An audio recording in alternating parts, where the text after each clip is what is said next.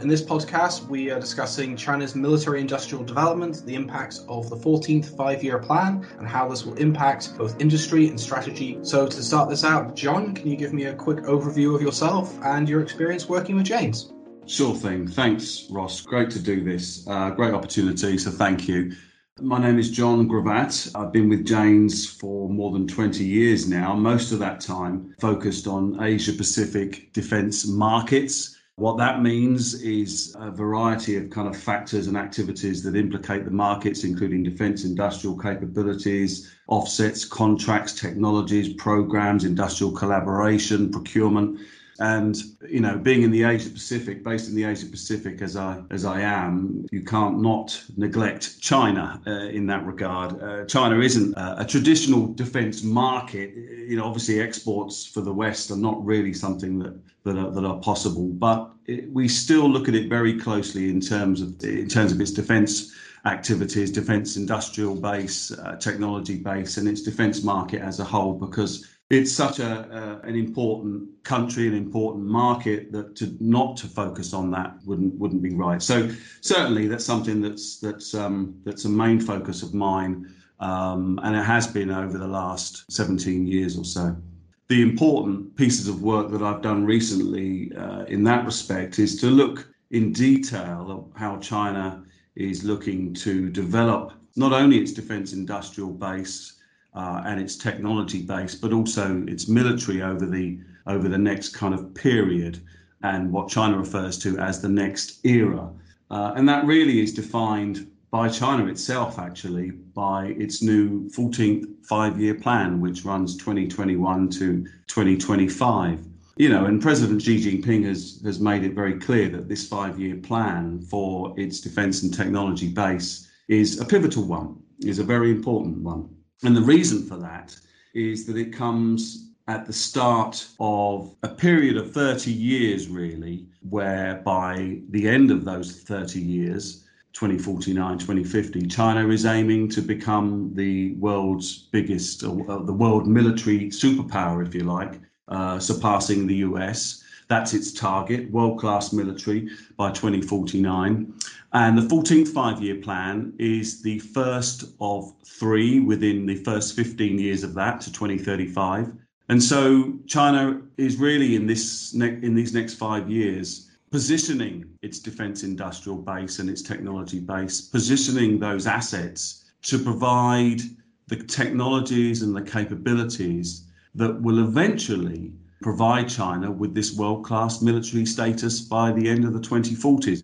Absolutely. So the older members of the audience will certainly remember um, way back in the Soviet Union and their five-year plans. How does China's five-year plan engage? Is it solely related to the military-industrial complex, or is it wider throughout society? Yeah, I mean that's a that's a good point. and I think you know we we saw you made the point about the Soviet Union in the 1950s. I think it was that China implemented its first five-year plans, and I think back then they were detailed plans, you know, about what to make, how much of it to make, at what price, etc., uh, etc. Et and and and as the as the as the country has evolved, and I, I don't think well, I know that they're not detailed plans so much anymore, and I think China refers to them as actually guidelines as opposed to as opposed to plans. That I think the State Council refer to it as providing a, a direction in which to travel as opposed to a plan which provides a detailed route about how to get there. So that's the idea with it. It's it, it more accurately uh, regarded as, as five year guidelines as opposed to five year detailed plans. And they're not specific to the defence industrial base. And indeed, the developments that I've observed in terms of the defence industrial base and technology base really have emerged out of the guidelines and the objectives and the top level kind of priority objectives that China wants to achieve for its military during the next five years. Um, so that you know, in the five-year plan, there is a couple of pages really allocated towards the military, and within that, there is a lot, a lot of uh, space handed over to the importance of technologies and industrial development. So uh, we can see what China is trying to do through those, through that plan. And, and of course, as you said, it's it's not just the military; it's all parts of the economy, and in, in industries. But obviously, the, the military one is something that a lot of people focus down on. And, and actually, it's worth pointing out that the, the, the 13th five year plan and the, and the 14th five year plan don't, don't differ that, that much.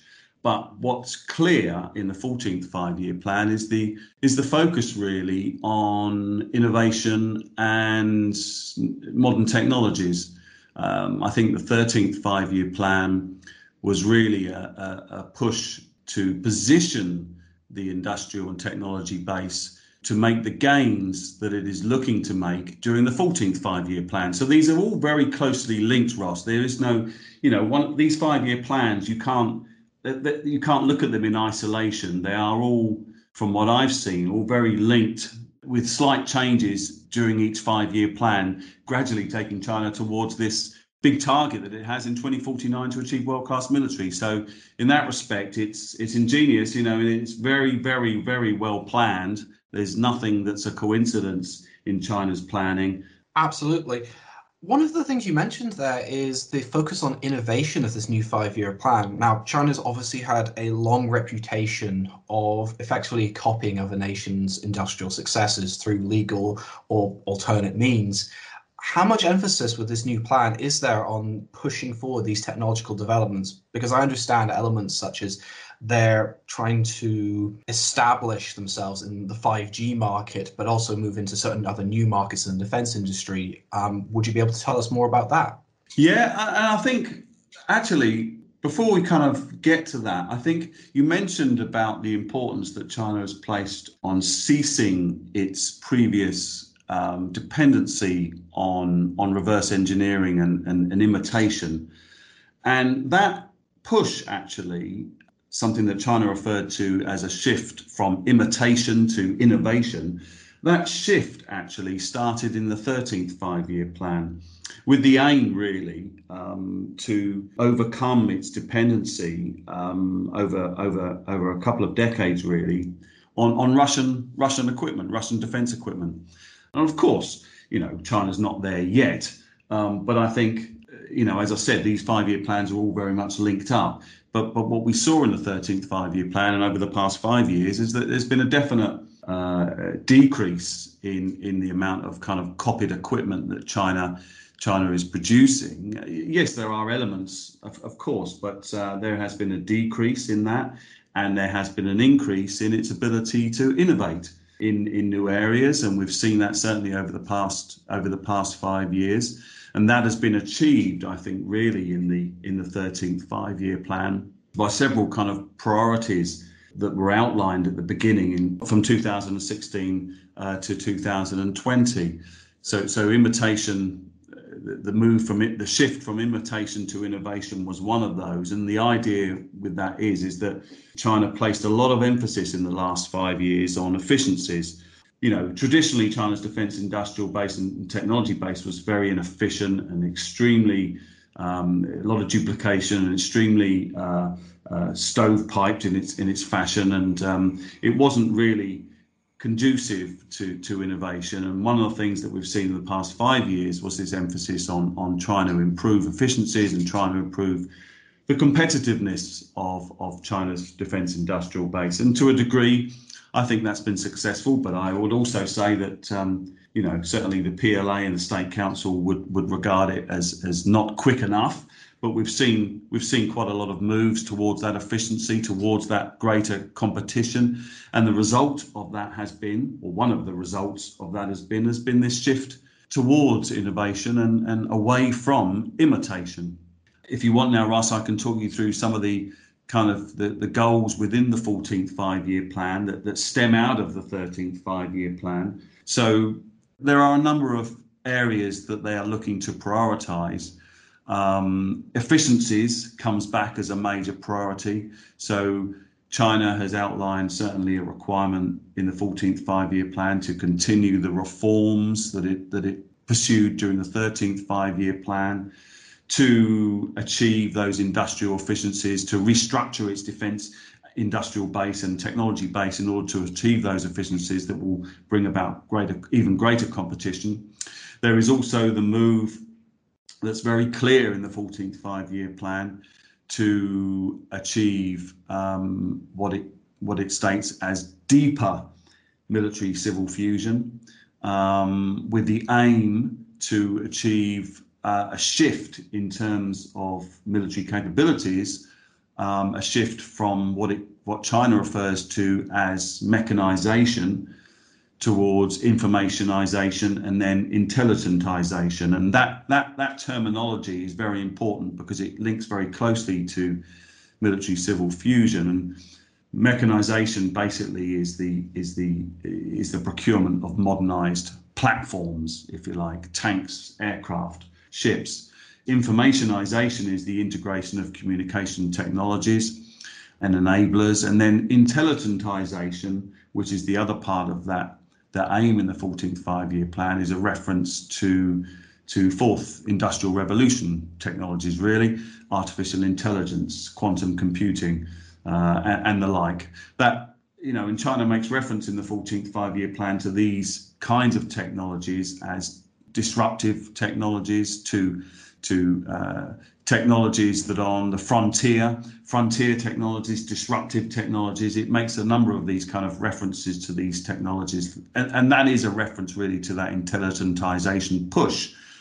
Um, another emphasis in the in the five-year plan that has been made very clear, um, unambiguous, uh, it is is this deeper MCF, yes, deep, deeper military civil fusion, but to enable the a synchronization really between the civilian and military sectors.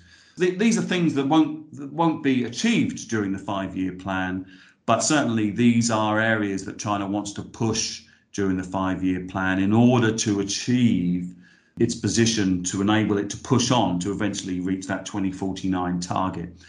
Uh, and the idea with that synchronized military civil sectors is is that it's not just about technologies, but it's about sectors. So that's companies, it's industrial aspects, it's the way that they're structured.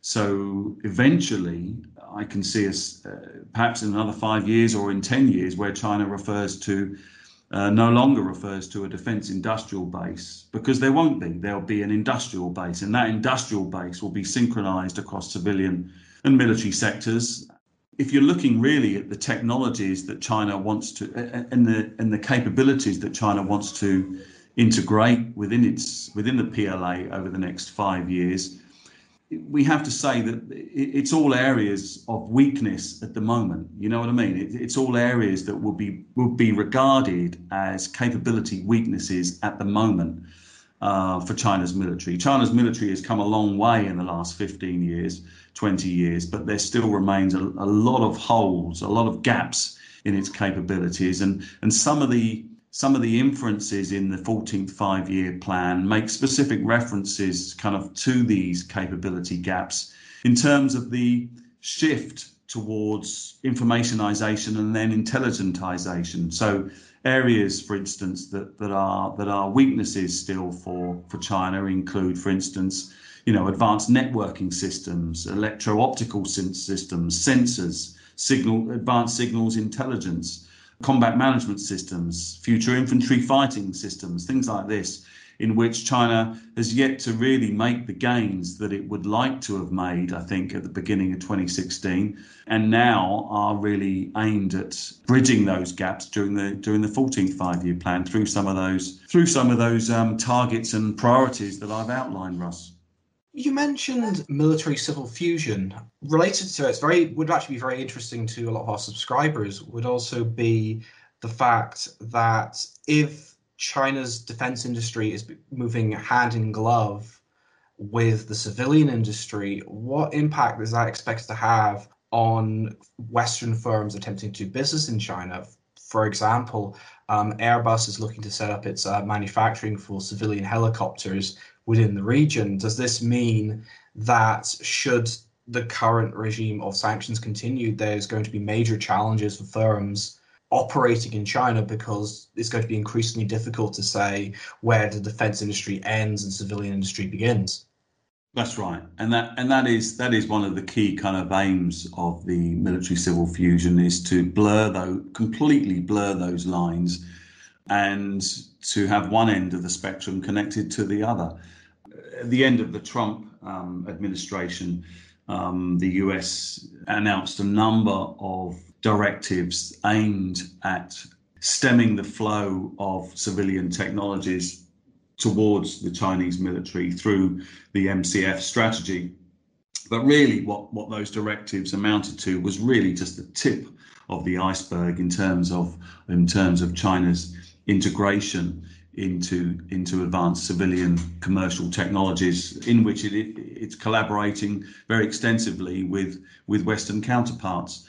Uh, and so, to some degree, you can't. The, the, the scope of China's commercial base, certainly in areas such as aerospace, is enormous in terms of billions and trillions of dollars over the next 20 years. Major Western firms are not going to turn their back on that, um, certainly in the current climate. And so, uh, the, the, the best that the West can do, if it's serious about stopping China from gaining access to uh, technologies that could benefit the military, um, uh, th- there is no way that that can happen realistically because the benefits for commercial companies to integrate with China are so huge. Uh, and it's not just in the conventional kind of areas as well, Ross. You know, it's not just in the areas of, of aero engines, which is obviously a, a capability gap for China. It's not just in aerospace and other kind of areas a major area of integration for China at the moment, and it has been for, for two or three years now, has been artificial intelligence. And uh, China basically believes uh, and, and, and, and structures its military civil fusion around the principle that artificial intelligence and enabling technologies will provide the Chinese military with uh, leap over, leapfrog capability. One of the other aims of the 14th five-year plan is to achieve, uh, you know, catch-up status in terms of conventional systems. But China also believes that the next generation 4IR, the fourth industrial revolutionary technologies such as AI, will provide it with this leap over capability, with this capability to really um, become a, a, leading, the leading player in terms of military capabilities through the integration of uh, fourth industrial revolution capabilities such as AI. And the scope of China's integration with the West and the rest of the world in terms of AI is, is phenomenal, is, has grown very rapidly over the last few years with uh, and through um, many of China's biggest names in terms of in terms of commercial technologies and mobile technologies and digital technologies. All these companies are involved in, or many of these companies are involved in the in the MCF strategy. Many of the big ones, at least, and they are certainly, you know, involved also in the commercial aspects in the US and the UK and other countries.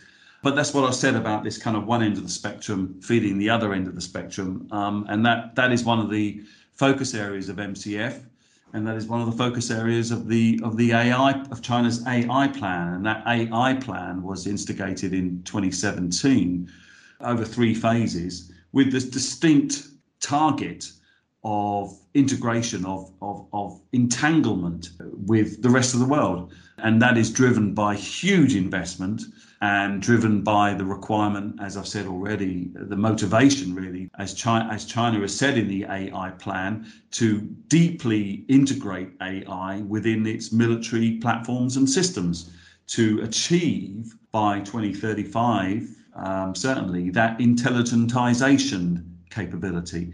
And that will be achieved through the integration of AI, and that will be achieved through the integration of the technologies that have come principally, uh, at least at the, at the beginning, through commercial sectors. Uh, and so that is the difficulty. I mean, I've summed up there the kind of AI plan, but that is the difficulty that Western firms or Western governments, I should say, face if they are if they are serious about stopping China's access to these technologies. It's it's pretty much impossible to do so when the the volume of dollars that we're talking about in terms of some of these areas is is huge and it comes at a time of covid when western governments need to integrate with with some of the world's biggest economies and china is aiming to be the biggest economy in the not too distant future, and to not to integrate with that would be very, very difficult, uh, almost impossible. So um, that's the challenge that the West faces. But um, China is aware of that challenge, and that is why the MCF strategy is so important over the 14th five year plan, Ross. So you mentioned with intelligentization and incorporating AI into those efforts. Could you explain exactly what intelligentization is? Because you previously meant mechanization, and so on, and I think everybody's familiar with those development. In terms of intelligentization, is this the incorporation of automation at effectively the business end, or is it something a bit deeper? The, the defence industrial base at the moment um, isn't really clear about the, the wide possibilities in terms of AI. But what China, I think, is clear is that intelligentization and the integration of AI will provide it with with capabilities across four areas, I guess: um, surveillance, um, uh, detection, targeting, and strike. Um, you know, we've seen that AI has an ability across all those areas um, to support military capability to advanced military advanced military capability. Um, and these, you know, China has not made it clear that these are the areas, but but I think that it's it's it's almost certain that these are the kind of aspirations of China's AI plans in terms of integrating it in towards the military is to achieve capability advancements in those areas, you know, like surveillance, detection, targeting, strike, that will be extremely important in China's strategic military kind of uh, objectives to enhance anti-access area denial um, across the Asia Pacific, and that at the moment is China's priority area in terms of military strategies, and will be so for the foreseeable future. And I think that AI, certainly when you look at the vast distances on a map, um, across the Asia Pacific, the, the oceans of the Asia Pacific. When you when you when you consider that, and you consider the the the technological capabilities that some of these artific- artificial could possibly provide China in terms of surveillance and in terms of detection and de- and targeting and strike, you can possibly see the the the attractiveness for China. Um, when you integrate that with the the the, the, capability that China is able to bring to bear in terms of conventional systems, which are not which are not the most advanced, but China has is able to bring mass a mass of capability in terms of platforms to the Asia Pacific because it's on its doorstep. When you integrate that with the uh, capability advancements that China is looking to integrate in terms of AI in those areas that I've already discussed, targeting and strike, for instance, then that is the attractiveness for China. The the the, augmentation of that with it alongside its conventional platforms will provide that capability that China is looking to achieve that will provide that anti-access area denial uh, across the across the Asia Pacific. So you know, in that regard, the whole thing is the whole thing is linked very closely between you know the technology side, the military strategic objective side. There's a clear link between all that, uh, and and you know certainly. We're not there yet, but the 14th five year plan is certainly one important step towards that. We've spoken a lot about the technology base and the, and the importance of technologies and industry within this five year plan. But in terms of military development, I think it's only one aspect, the industry and technology side is really only one aspect of it. And, you know, there are other aspects. There's, there's five or six other aspects of the military civil fusion strategy, one of which is technology and industry. Um, but I think it's, and I would say as well that industry and technology is is is the most important of these aspects in terms of MCF. But but China has made it clear in its own in its own papers um, and policy papers about military civil fusion is that there are five or six other areas which it calls systems of systems in which MCF is intended to bring about military capability developments that, that will enable together all these systems of systems will enable China eventually to, in theory, to to achieve this to achieve this um, uh, 2049 target of becoming the world-class military.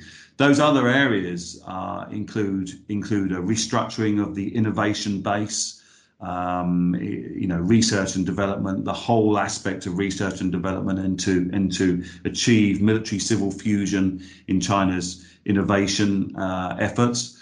Training and, and personnel cultivation, that's another area of military civil fusion to enable the, the, the not just in the military, but also the, the skills of, of technical skills, training to, to enable that to become a, to become one. Logistics, so you know, obviously, logistics, um, the, the, the, civil military fusion of logistics is certainly provides benefits for China when you look in terms of its Belt and Road Initiative, for instance.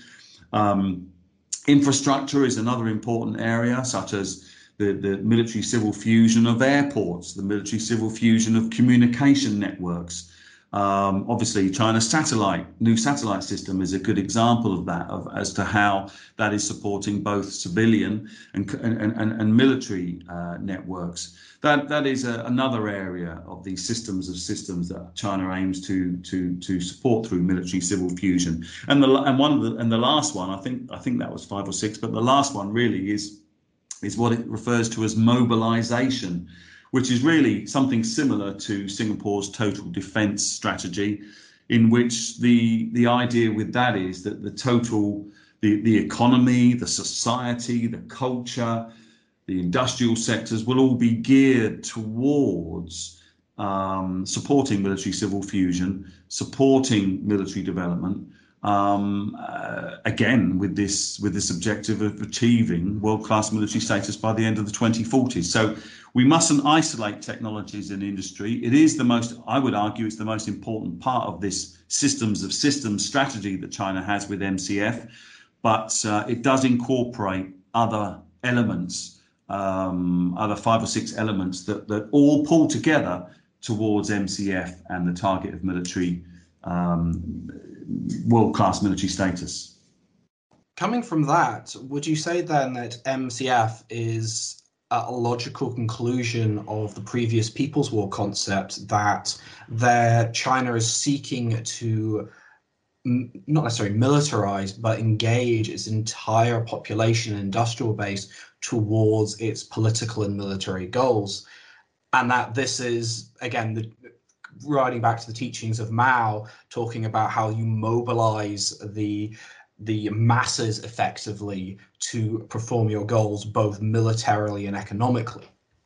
Yeah, I mean, I think that that, that China's long-term strategies also also reach back a long way. You know, there, there is nothing that that, that that isn't kind of connected to to several decades back. And so, yes, um, it's very clear that this is the this is the strategy, and and like you say, it is linked back some some decades back towards uh, towards targets and goals that were outlined many decades ago uh, ago, um, and and through and through that through that um, through that push, if you like, towards this MCF strategy, uh, which is which is extremely wide reaching and, and, and complicated and difficult really to get your head around, I think sometimes. But but but but within that, there are, you know, if we look specifically at the industry and technology side of things, there are also many, many reforms that are underway at the moment that are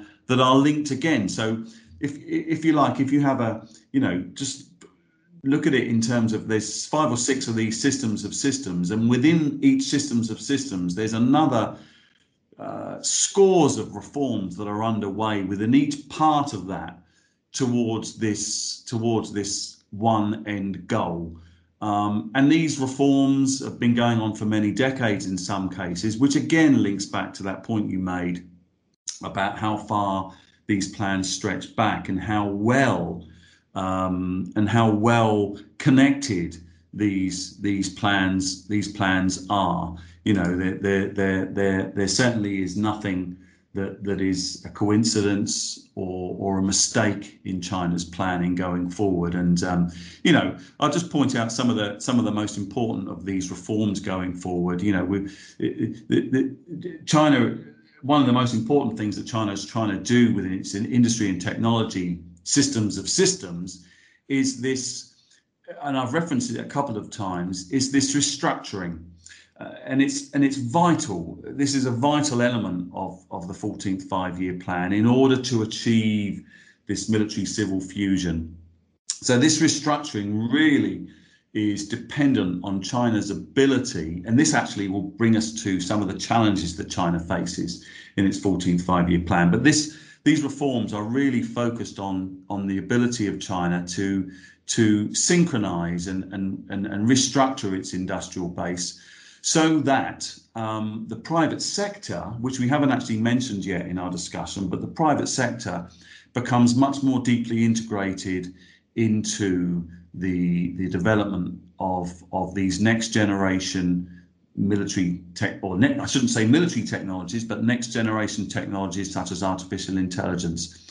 In the past five years, China has had not so much success at restructuring its defence industrial base. There's been some, but it's not been uh, it's not been as, as advanced as the PLA I would imagine would would have, would have wanted. And so, a real motivator, a, a real priority uh, in the in the next five years will be re- restructuring its defence industrial base so that it so that the private sector is much better integrated uh, in terms of the in terms of innovation, in terms of technologies, in terms of even just little niche technologies that, that the private sector can bring to bear.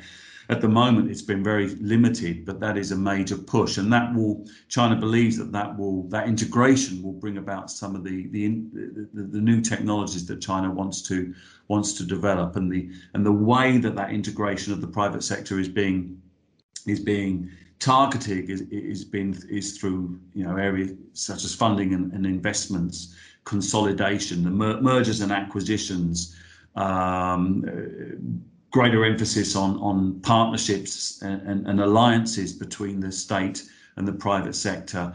The China's mixed ownership reform, which has which has which has uh, encouraged the private sector to to buy stakes um, of admittedly non-core elements of the state-owned defence industry, but but that kind of that kind of those kind of reforms have been important. But another area that is very important for China is administrative reforms in terms of procurement and contracting, because many of this is still still very much favors the state-owned enterprises and, and in order to integrate the private sector and in order to integrate those uh, niche technologies, such as artificial intelligence, it really does need to address some of the issues with, with procurement and contracting, which are still very, very much favoured, still very much favour the state-owned, state-owned enterprises.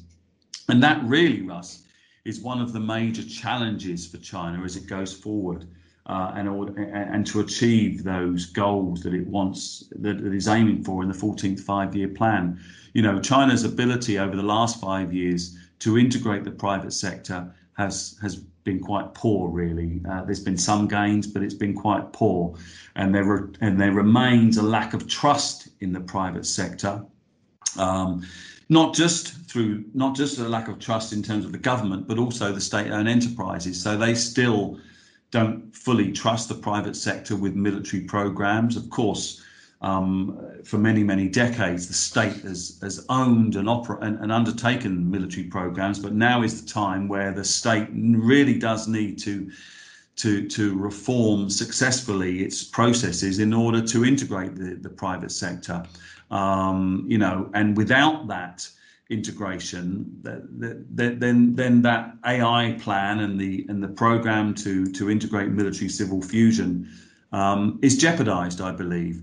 And so that is a major risk for China as it goes forward, and a major risk to the MCF strategy uh, as to how well China can integrate its civilian and military industries and, and, and, and technologies. Uh, to date, that integration has been limited. There's been some areas where the government has tried to integrate the private sector, for instance, in training and simulation systems. It's it's opened its doors a little bit, but there needs to be much greater embrace really of the private sector uh, before it can achieve some of those gains that it is looking for. And, and another linked kind of major challenge that China faces actually is the continuing kind of stovepipe um, uh, uh, structure of the defence industrial base, whereby there is still it's still very much um, you know owned and governed and, and dominated by these by these super huge industrial bases that have that have dominated defence industrial research and development production for so many decades. Um, for this to really work, that needs to be restructured considerably, substantially um, over the next few years. And again, that's not been an area that China has a good record at. Um, over the last five years, it's struggled really with with that restructuring, um, and that is another major challenge that China faces in terms in terms of achieving some of the the objectives of the 14th five-year plan. So I don't think it's a plain sail towards towards those targets. China faces many challenges, um, and I suspect within the next year we'll see more more fundamental reforms that that really go uh, that really do attempt to integrate the private sector and really do attempt to restructure the, the traditional defence industrial base. As part of these reforms you've previously mentioned, and moving forward as well, with the recent purges among certain members of the industrial complex, was that politically motivated, was that part of this attempt to develop industry forward as part of the five year plan? Yeah, I mean, I don't think, as I said before, there are no coincidences when it comes to China's China's planning of its defence industrial base and MCF. So nothing there are no there are no mistakes there are no coincidences there nothing is in is taken in isolation. So in my view that, that it's all connected and certainly china is aware that that that it needs to make some big some large gains in terms of the in terms of the challenges it faces. It needs to it needs to you know, it, it, looks very much at the US, at what the US has is trying to has been achieving over the last few years in terms of in terms of its integration of the civil and military few sectors, um, and that's something that is that, that China looks at certainly, and it and it needs and it, and it does appreciate that it needs to really accelerate this this this effort towards you know uh, to, towards the MCF program, which necessitates deep restructuring, uh, not just in terms of industrial structuring, but also in terms of administration uh, and the way that, that, that the defence sector is administered by, by, by China. So, so it faces big challenges in that regard.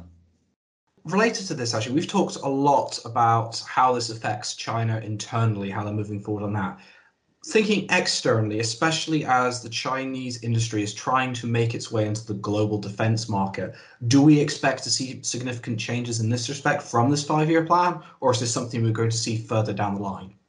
Uh, it's an interesting point in terms of exports. Now, uh, I, I, mentioned, I think, briefly China's Belt and Road Initiative, which is which is aimed really at, at, at expanding China's strategic influence across across much of the world. Um, and, and that has been dented by COVID 19, there's no doubt. Um, but, but that certainly is a, is a major, uh, a major uh, priority for China within the 14th five year plan. In terms of the defense industry, there, there, is no, there is no real hard links between the, the industrial base and the Belt and Road Initiative. But I would say that another important part of China's um, strategies over the next five years in terms of developing uh, technologies and in terms of the military civil fusion policy is something that China refers to as going out. And going out basically means um, the, the, the encouraging its defense companies, its when I say defense companies, I mean the traditional defense companies. It, it, it encourages its traditional defense companies to go out into the um, international markets and be competitive and to acquire local companies and to be successful in defense exports and to expand its influence in, in foreign defense markets. And that expansion of the industrial base's influence in those international markets is part of uh, the Belt and Road Initiative is part of China's efforts to expand its wider strategic influence across the world, much like the United States regards defense exports as part of its strategy to expand its influence. So, so China again has looked at the US strategy in terms of defense exports and seen a, a kind of a policy there that it wants to it wants to uh, uh, uh, pursue, and, and, China is pursuing that through the Belt and Road Initiative and through the Going Out Initiative, through which defence exports are part. And and over the past five five to ten years, China has had success in defence exports, in uh, certainly in developing in developing markets. Um, in, in, Asia and the Middle East, China has been successful in, in, in expanding its its its its its its share of the markets in these countries. Um, I don't think China is, is is out to become the the world's uh, top exporter. That's you know, and revenues are not driving China's China's defence exports. Revenues are not driving it. It's the going out and the Belt and Road initiatives that are that are driving this, which is part of the strategic kind of objectives of China. But but you know, exports certainly provide China with a with a route to foreign markets, with a route uh, through which it can pursue mergers and acquisitions, with a route through which it can acquire foreign technologies and engage with foreign customers, understand um, new new new trends in technologies and new requirements. Uh, you know, and we've seen China uh, certainly uh, expand its strategies in terms of defence exports over the past five years, and I would and I would suggest that defence exports will continue to be a priority area over the coming five years as part of as part of its wider strategic objectives. So that now we've covered most of the knockdown effects of the current five year plan coming up. What's happening going forward? What's the next five year plan going to look like? Is it going to be a continuation of what we're seeing now, or are we going to see a rapid acceleration of these plans? Of course, depending you, mean, how it goes. You, so, so you're talking about the, the 15th five year plan in five years. Yeah, I mean, yeah, I mean, there will be it's difficult to say at the moment, but I'm sure that there will be links to the 14th five year plan, but slightly honed in a way that would kind of be the next stepping stone. That would then be the second five-year plan out of the out of the next uh, up to 2035. So that would be a, another important stepping stone towards towards the 2049 um, target. So you know, as I said at the beginning, Russ, I think all the five-year plans are very closely linked slight differences between them, but all regarded as a stepping stone towards towards modernization. Okay, um, I think that's us more or less coming to the end of our podcast. In a couple quick sentences, can you give us an overview of what it means about the current five-year plan? Yes, I think the next five year plan is one in, in which China is looking to push forward with its in, in terms of military technologies to push forward and advance some of the some of the kind of priority areas that it's identified. It's not a stop start process, these five year plans, and there is no clear success markers.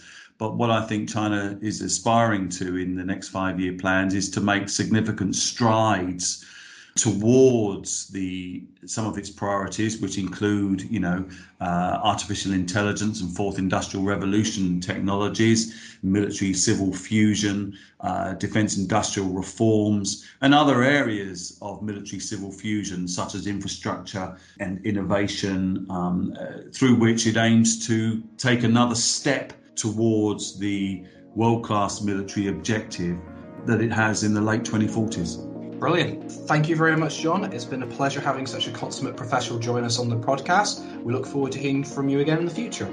It's been great. I've really enjoyed it. Thanks, Ross.